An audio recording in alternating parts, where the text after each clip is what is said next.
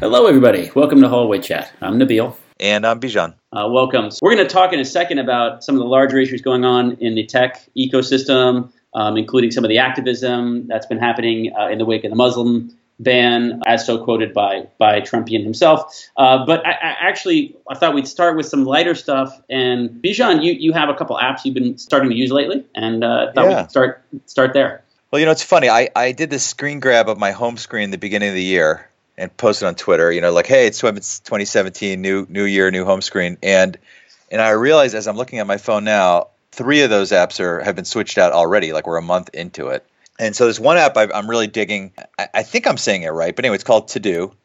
Uh, maybe there's a French version of this, but it's spelled T E U X D E U X. I guess we'll put in our, our show notes. It's a really beautiful to do app. And, and the way it, it hit my radar was Evan Williams tweeted out the other day, like, hey, 20 years later, I'm still looking for a good uh, to do app. And I wrote basically, like, I'm loving Todoist for personal and Trello for professional. And people were replying back about to do. And I, I, I remember trying this years ago, and it, was, it really wasn't for me. It had some shortcomings and missing features. But then I, I saw they updated the app so I, I immediately downloaded yesterday and it's amazing it's so beautiful so well designed so thoughtful like it's so well designed i, I guess i don't know how else to uh To talk about it, to, yeah. to talk about it yeah but it's uh if you're looking for a to-do app i would i would uh, greatly recommend it Wh- what do you use in this department I, I I use so there's this really nice paper company called um, called Ogami Professional that makes a little a little notebook, um, and then I use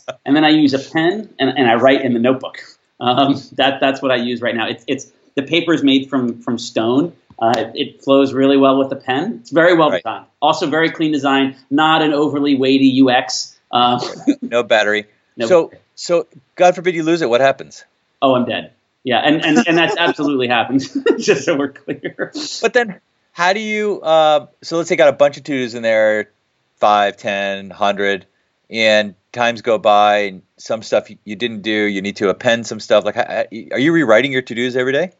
I, rewrite my to dos once a week. What I find, what I find is a problem with any to do app is that so many of my to dos get generated when I'm in meetings. Like inevitably, like I just came out of a, a- meeting with a portfolio company, Sonder, um, kind of like check in, hang out, and of course I come out of that with like I'm talking to him and I have four things. I'm like, oh, I got to introduce you to this person, and oh, we're to help recruit this person, and and and that's like that's where most of my to dos come out of is out of these conversations. And of course, me having my phone out the whole time during meetings not going to happen, right? And so I find that all these to do apps, uh, that's the that's my problem, right? Right, right, right.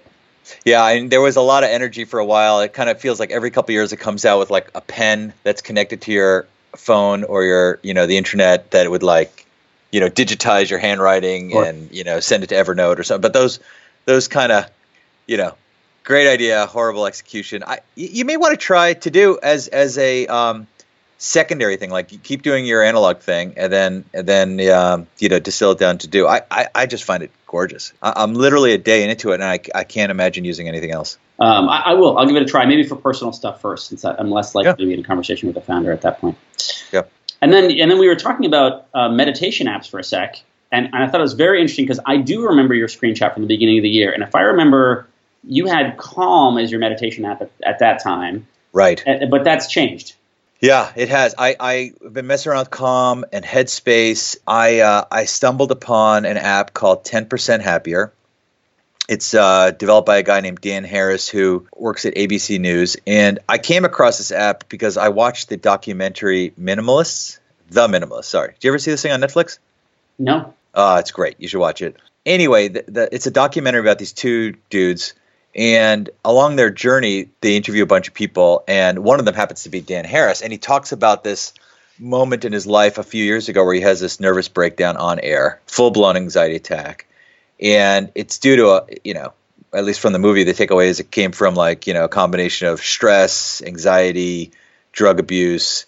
Anyway, he basically hits hits the floor. I mean, you know, and um, and in an effort to pick himself up, he he discovers meditation, it really in earnest spirituality, talks to a bunch of scientists and all that. Anyway, he's got this great podcast called 10% Happier that I've been listening to for a while. And then I found out he's also got an app, and the app is like these great content on kind of like getting you into the mindset of of meditation, the benefits, how to questions and answers, and then you know all these different ways to practice meditation. And so, I've I've been doing it, you know, for the last few months, and I'm really enjoying it. I will give it a shot, given that I've cycled through all of the meditation apps that you mentioned previously, plus Aura and a couple more, and I yeah. have yet to have something stick, and, and would like to. So I'll, I'll I'll give it a shot. The one I've been using lately, and it's not a new app, but it's just come back into my life, and it, it is about making myself more present, but but more in a um, you know metrics of my life way, which is maybe more my attitude. But like, so it's, it's an app called Life Cycle. Have you used this yet? No, tell me about it. So it, the app basically is a life tracker. So it's trying to figure out what you're, what you're doing with your life. Um, when are you running? When are you sleeping? It doesn't expect anything from you. Basically, you tag locations. You say, hey, when you're at 368 Clementina Street in San Francisco, like this is your office and you're probably working. And when you're um, you know, at this spot, you're probably playing Pokemon with your children, which is what, you know, something I do on a Saturday, right? And then it aggregates all that up and just gives me a weekly framing of how my life has been going. And what I find is, you know, I'm just the type of person who, who's very heads down, very focused, and sometimes I lose the bigger picture. And what ha- what I love is I can look back at the week and be like, you know, I've actually spent a little less time with the kids the last two weeks than I used to. Like maybe I should fix that. Or wow, I'm actually kind of an hour or two behind on sleep. Like maybe I should fix that. Um, and uh, or I've been spending a lot more time in the office, and you know, like it's just helpful in these broad. And I'm sure it's it's all it's not perfect. It's been one little tool, you know, in the toolbox for yeah. like just correcting my own behavior just just a little bit, and I and I kind of I, I've really been enjoying it. And and has it been the kind of thing where when you, that that last piece was interesting to me? Has it is it like, hey, it's like a little nudgy nudgy in this direction, or is it like, oh my god, I didn't realize this this is the way I was. The reason I'm asking is that like in the beginning of, of last summer, I checked in at Foursquare one day or Swarm, yeah. and it said like congratulations, you've been at at this is your 700th airport check-in, and I went, oh my god, like it was like somebody punched me in the face, and I I immediately uh, changed a bunch of things in my life uh, right. based on that, frankly, and but it was. I, I knew I travel a lot, but that, that felt really profound. But I, I'm curious to know does this does this app give you this oh my god like revelation or is it like a little nudgy nudgy? I don't think I've had a revelation yet. Um, no, it's it's been nudgy, and it's not like hey you've done a bad job or a good job. It's just again it's just a display of the data. It's hey you're 23 percent down on your average sleep cycle this this week from from from your average week, and so it's it's it's that kind of little little tweak, right? Yeah, yeah, yeah. You're you're you, you want the data. I do. I you yeah, it, it, you know, we couldn't be any more different in that. Like, I, I, but I, I, I hear what you're saying, and I, am going to try it because you like it so much. But like, if I, if, if I saw a chart that said you're sleeping 28 percent less than you usually do, I, I, I would just start laughing. I'm like, I gotta go to bed. Yeah, and I will look. I'm gonna I'm gonna try the meditation app as well. We're we're helping right. each other grow a little. Yeah, bit. totally, yeah. totally.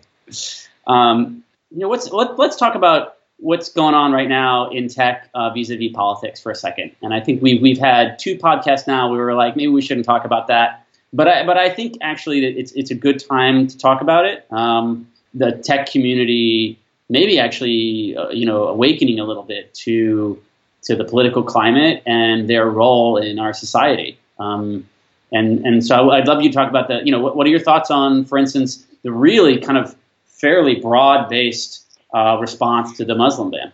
You know, I, I have got a lot of thoughts on this, and, and we haven't like scripted this or talked about, you know, so, yeah. you know, I, I, I could use a little organization around these thoughts, but if you kind of like play it out a little bit, you know, you've got candidate Trump threatening a Muslim ban, right? And then, and then he kind of walked it back as a candidate. And then as president, he clearly, you know, meant it, right? so I kind of felt like, so basically he did this executive order a week ago Friday.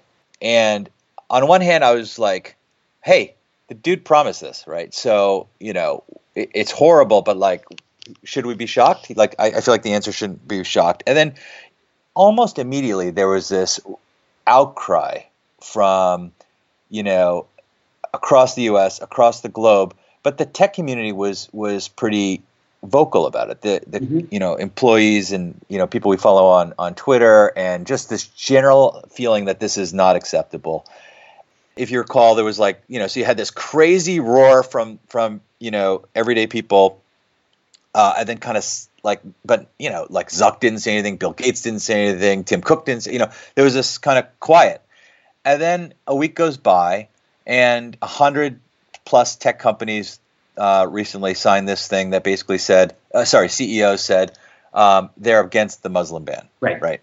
And you even tweeted out like, "Hey, this doesn't happen in other industries. You don't see the automotive industry, airline industry, manufacturing industry. Like, hey, like, isn't this isn't this like we? It was a celebration almost that like you know, hundred progressive CEOs took a stand. You know, or or maybe progressive isn't the right word, but just they just felt like uh, independent of their political um, party alliance uh, alignment, they they took a stand.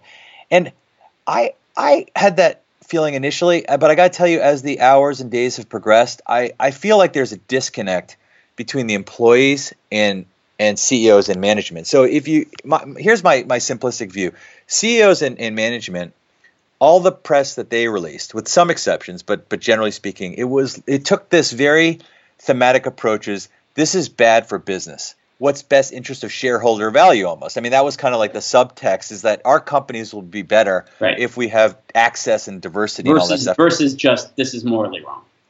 Right. And you know, you can imagine the con- the opposite opinion which is like America first, well why don't we hire Americans or or even more so you could take an extreme uh, alternative approach which says, look, Apple's got hundreds of billions of dollars in cash and we don't have a, re, a, different immigration program than we used to have, uh, putting aside the ban. But like you know, you know, people are trying to do visa reform, staple a visa to your college degree when you get educated here, right? But meanwhile, you got you could take the position of saying like, do we really need to be sympathetic to you know Tim Cook's feeling that his company would be even better if you know and. And and so I kind of got a little bit not super depressed because I feel like taking a stand is better than not taking a stand. And no, notably, there were uh, some CEOs that are high profile took zero position on this. But if you kind of look at that letter that 100 something CEOs signed, and dr- it's a pretty, in my mind, remarkable contrast than what the employee is saying. Like you saw that walkout on Google and all the signs that Google employees had. They didn't have a sign that said, you know, we're we're opposed to this ban because our company will like have more value if we're diversified. It was kind of like this isn't right.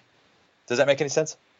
It, it it, it does make sense, I, although I, am not sure. I think the point of the letter is um, is not just uh, PR, right? It, there's a legal standing here as well, which is which is that um, they are trying to bolster the Seattle uh, court case, which is that you have to prove that the immigration ban is actually going to have harm, and and so it, saying it's morally wrong, I think, is is the right way to have the conversation. And then we should come back to that in a second about how the tech community um, speaks about its own morals and, and, and comes to terms with its own morals. But I, because I think it, unlike lots of other industrial communities, uh, uh, you know, markets, I think there actually is a, a, very strong moral underpinning to the things that tech is trying to do that it hasn't necessarily always been very vocal about. Um, but this particular community, and I don't mean moral in the stance of even even left or right, but just uh, a sense of ethics. And we can talk about that. There's there's but but but that particular letter, I just don't think was that. That particular letter was um, what had a had legal ramifications in a court case that were important. The tech industry is going to be harmed. You know, I encourage. Yeah, you're, you're saying the design goal. The letter had a specific purpose for this uh, Washington uh, court case, and and everything else beyond that wouldn't have would have been dilutive, if anything. It That's wouldn't right. have been uh, I think you want to make you want to you want hundred companies, and I, and I, encourage all my portfolio companies to, to to, to go on to the to go to sign on to it. Like it's about showing that there's a problem here on on a business and technology side. By the way, I think that's it. it the I think it's actually I'm just going to differ with you here. Um, if we talk about the the moral um, the moral importance of this. And, and, by the way, like my my, my mother's Palestinian uh, and Muslim, like like you know, it, it, I would I would love to just make the moral argument. The moral argument, however, has not um, historically uh, converted everybody over in American history. Right, like like we still have Japanese internment camps, even, even if you're making the moral argument, because people are afraid. But Nabeel, do you feel like the the outcry that happened on that weekend and subsequently to that was that like I filled my CrowdRise campaign for my ACLU fundraiser in two days. I thought it was going to be two months, right? Right. Like, was that was the energy there because of the moral argument or because of what's in best commercial interest of, of these tech companies? I, that's my right. operating assumption. of, of course, and, and and of course, the reason that I, you know I was marching that weekend was for moral reasons, not economic reasons, right?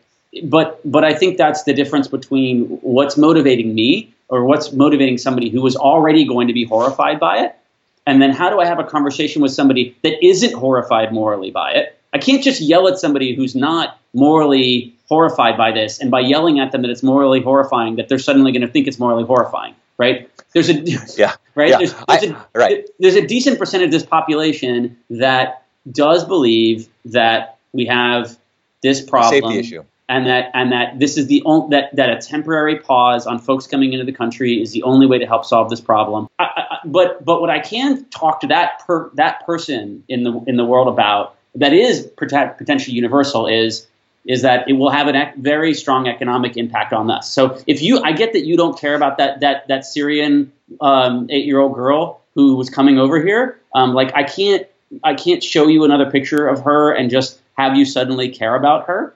Um, but what I can talk about is the fact that the only way that the U.S. economy grows um, is by a, a few industries growing. Tech industry happens to be one of them and and we survive on immigrant. Like the reason we work is that we are the the world's nexus for people who are driven to, to try and build the next stage of companies, and and that is not an unassailable position. That is a position that can change, and it can change based on our policies. And so I I am comfortable with talking to both the heart and the mind, I guess, and and in a way that maybe maybe you're like, no, I just I want to talk to the heart, and I'm like, I I, I like I I think both matter. I, I, I think I agree with you more than I disagree with you, but I feel like the economic argument, I'm not sure that convinces the opposition either because they're not beneficiaries of it. Take the xenophobes out of the picture, like the people that are just genuinely cared about safety in America and they feel like uh, if you don't have a ban, you know, you're putting American lives at risk. I, I don't think they're going to respond to that, like, you know, um, Facebook and, and Google and Apple. Like, I think those folks are basically saying those companies are doing great I'm not worried about those companies. How do we get you know more jobs in uh, Dayton, Ohio? Like I, I don't. I think they give two shits about about Apple. I don't, but I don't. I don't know that that is fully true, right? I mean, I mean, maybe there's a way to make that argument as well. But like, um, you know, as an example, like Postmates yesterday opened up a massive call center, you know, in in Kentucky, and um, those are going to provide a lot of jobs for that local economy. That's a California-based company. Apple ha- Apple doesn't just employ people in California. They oh, and they they have an immigrant CEO at that company, by the way. That's right, they do. Right. Um, you know, Apple employs people across the country, not just in California, and I have the numbers in front of me. Um, so I, I, don't I don't think that you know only the company that's headquartered in um, Bentonville is going to help Bentonville. Um, these are the companies that that help. It's, it's very interesting, actually. Can we talk about jobs for a second? Can we can we yeah, segue totally. jobs? Sure because I, I, do think it is something that you and I have talked about a couple times before in the proverbial hallways and and partner meetings and so on. Um, what does the job ecosystem look like for for the U.S. economy over the next five or ten years? Um, how do we make sure it's healthy? Are we eliminating more jobs than we're creating? Is there or does it create economic disparity or geographic disparity that we need to that we need to fix? And I'm curious where your head is on that um, now. We haven't talked about it in a couple weeks. Yeah, yeah, yeah. Um, hmm. Because you're you're making the hey, these people still don't have a job. You know, I still I still have economic problems when I'm living right. in in in rural Kansas, and so that's still going to make me think about the world a certain way. Apple feels like it might as well be a different country. There was an interesting article uh, post by Philip Rosedale um, yesterday. Actually, did you read that? Yeah, I saw that. I did see that. Yep. Yeah, yep. and I've actually played. So the, the, the article for those who haven't read is, is, is how VR controlled robots could save America yeah. Um, which is a perfect title for for Rosedale uh, to be writing. Um, but but I mean, if I were not to talk about it in terms of just uh, robotics, I, I, think the broader theme is, um, you know, t- telework is how rural communities um, can can tap into urban economies and therefore grow. So I use the call center in um, you know example. That's an example. Well because we have cell phones because we have landline phones and you can make long distance phone calls that now you can work wherever you are and that might be india but it can also be domestically in the us and and the um, advantage of VR at the state that it's in, coupled with robotics, is that right now telework is mostly, you know, 99% of it is mostly about voice and, and a little bit of video communication. This is a situation right. where maybe physical work could also become telework, right? Right, um, right, right. Um, but uh, yeah, I mean, I, I think you know the um, Postmates example, Rosedale's um, thing is an example of of new ways for rural communities to get involved in tech or tech enabled businesses for sure. You know, I, I, I guess you know it's interesting. I wonder if Postmates you know considered you know a Mexico office or an India call center. I mean, clearly the airlines are doing that. When you call the airlines, you're you're you know you're, you're most likely talking to a, a lower paid employee in a, outside the United States. Um, so I, I, don't know if that was you know step one and step two is uh, you know going to Mexico or or not. But um, you know I I think the issue is um, that I was trying to mention on this job thing and, and the question you're bringing up I guess is that you know it's it's one thing to say I'm going to work for Apple in customer care in Dayton Ohio either at the mall or in customer support right um, and and basically creating new jobs that didn't exist before because of tech or there's this other thing of like hey we're bringing american jobs back like you know manufacturing jobs back steel manufacturing jobs back and you know all that stuff that was promised um, by this administration. And and i don't think without radical thinking I, I, think i think the march of progress says like hey you know at some point uh, a rising tide lifts all boats and a stronger apple is generally good for the us economy. I think the the thing that came out of this election was that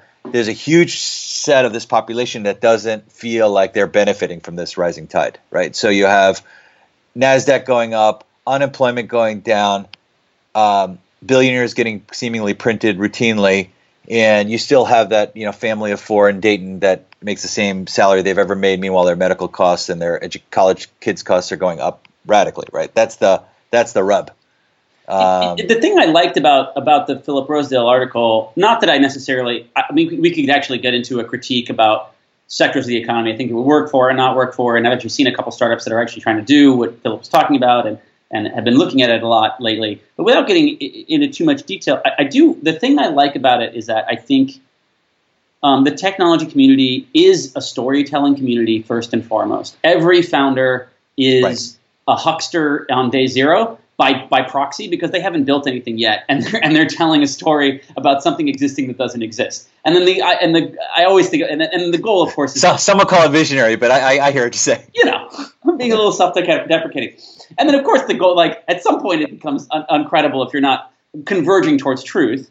But you're always storytelling about the future, and right. and I don't know why this community hasn't done a better job, and I'll blame myself as well. Like as a part of this, telling a better story um, about companies that would that would impact those communities and be helpful to those people. And uh, because and not not that like it's morally right to do it is the only reason to do it, um, or because then some Republican won't get elected as a reason. That's not the reason to do it. It's because it, it like for every reason there's there's an opportunity there. It's an underutilized resource. There are brilliant people living in those communities that are really hardworking, and it's an underutilized resource. And yeah. and and I and I and I'm curious.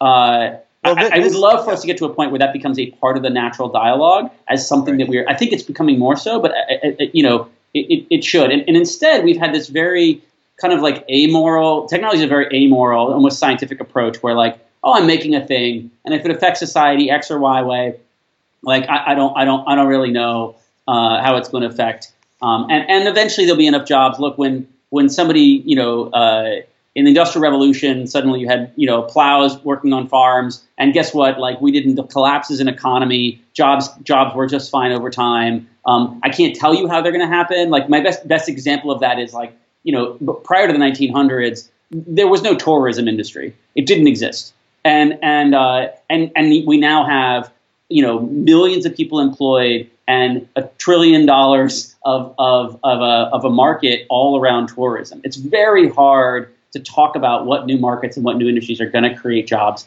in over the next 20 or 30 or 40 years.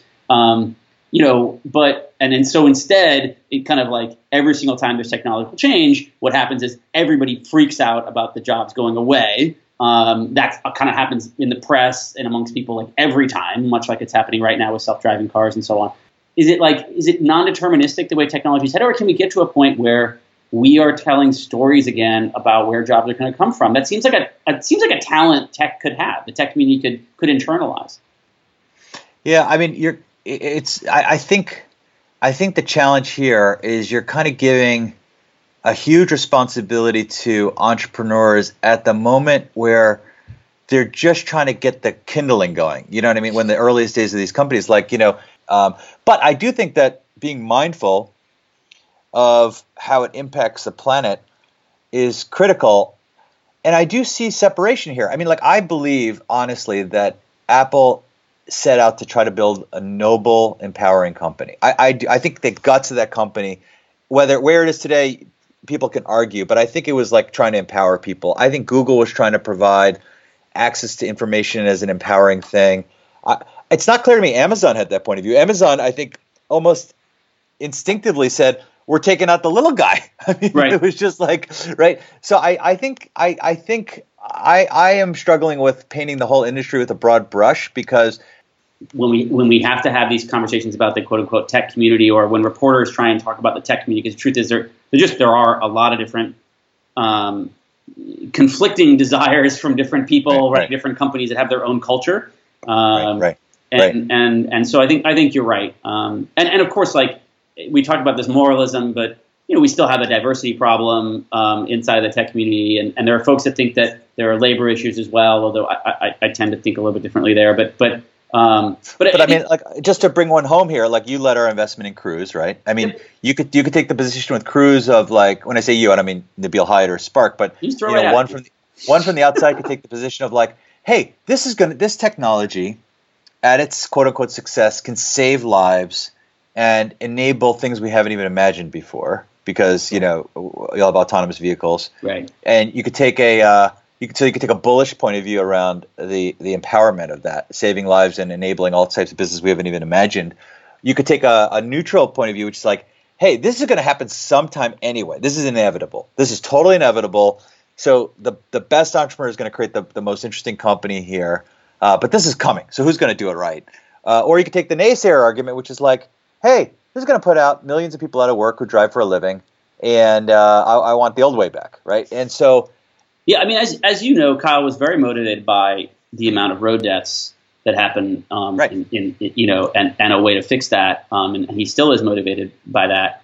Um, and so I, I think of I think of the car as a problem, and I think of the truck as a problem.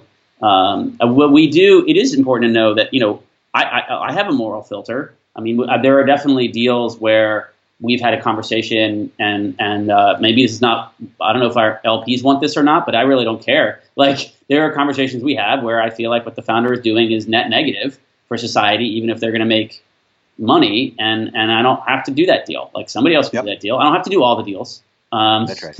uh, or all the good deals. And um, right.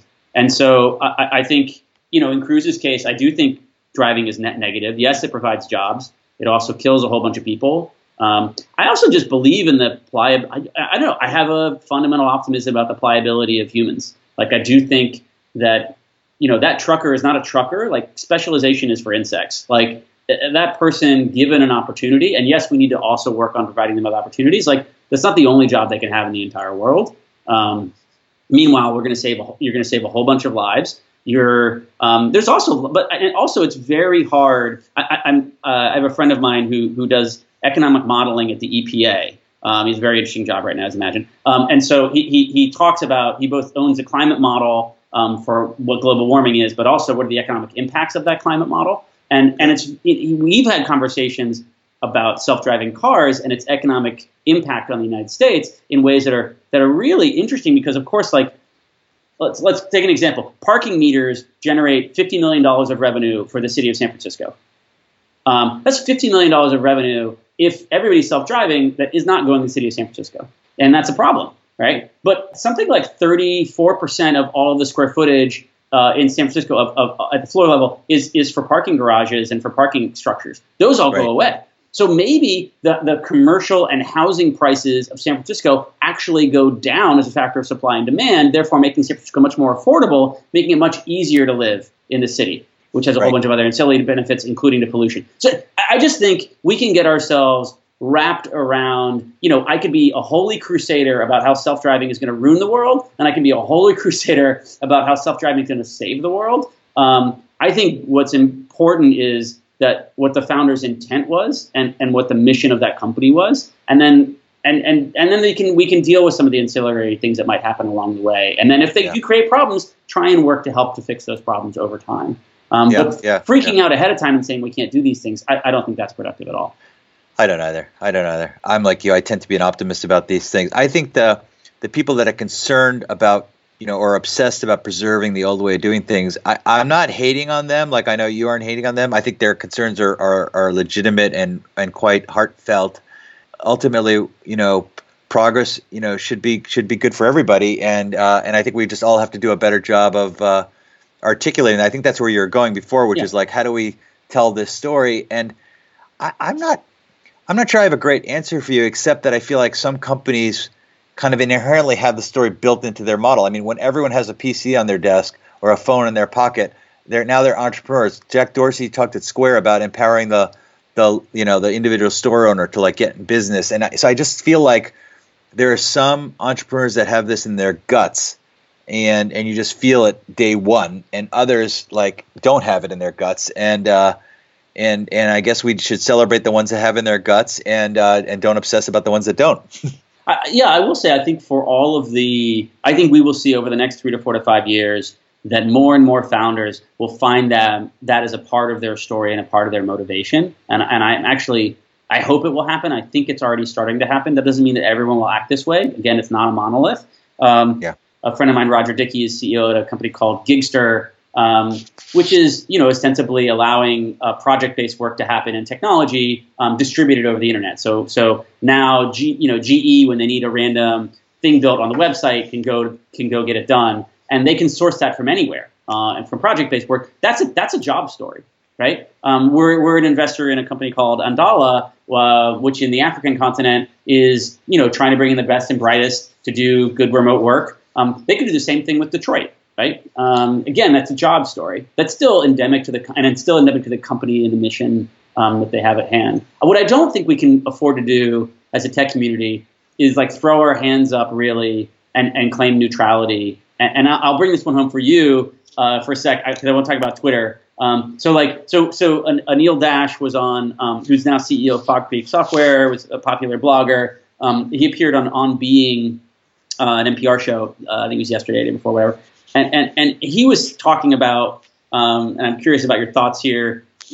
I think the quote he was talking about Twitter and he's talking about Facebook and in general social media and, and essentially the moral awakening of the tech community. And he was saying he, he was kind of trying to make the point that that you can't be neutral. That you know that, that tech was uh, I think the quote was something like tech was very vocal about how everybody at Tahrir Square was using Twitter and the kind of kind of like you know um, Arab Spring. Uh, uh but of course that's when they like the results. Then Twitter takes credit. Credit. But when there's this like rise of the alt right and they don't like the results, then then Twitter's you know a neutral tool, right? Um, and yeah, and so yeah. uh, I, I'm curious if you if, if you feel like that's well, what are your thoughts there for for for, for that kind of approach? Yeah, I mean, I, I read Anil's I read Anil's uh, interview, the transcript. Uh, we could put a link in, in the notes too for this. Um, and I, I, did read it briefly, so I, if I'm making mistakes because I, I, went fast, then uh, forgive me. But um, the thing that I, um, you know, I think there is a couple things going on in the Twitter example. For you know, the, I think the the case could be made that they celebrated the hashtag Black Lives Matter and all the momentum around that and Arab Spring. I, I, never thought they took credit for it, but they clearly got excited and they were proud and and um, and expressed like how wild enthusiasm. I mean, Jack talks a lot about Black Lives Matter and speaking truth to power and, and all that. Right. And then with the alt right stuff, there was clearly a distancing, even though they don't take a, a political position. There was this distancing, and I'm hopelessly biased here, um, but I I think the dis- the one distinction that I, I really would kind of hold on to here is that in the Black Lives Matter movement and in other things like that, I, I feel like there was this empowering thing that happened on these platforms where suddenly the world can see um, police brutality, for example. Like, it, not not saying all police officers are, are bad. Most are, I'm sure, are great. Um, but you suddenly had this, uh, uh, you know, transparency into what was going on, and it allows people to kind of stand up. I, I think in the the alt right thing, the thing that I think caused so much stress and on everyone that kind of works at Facebook and Twitter is is frankly the the fake news crisis. I mean, I think you know when you have a situation where these networks were uh, uh, you know targeted with bots, fake accounts.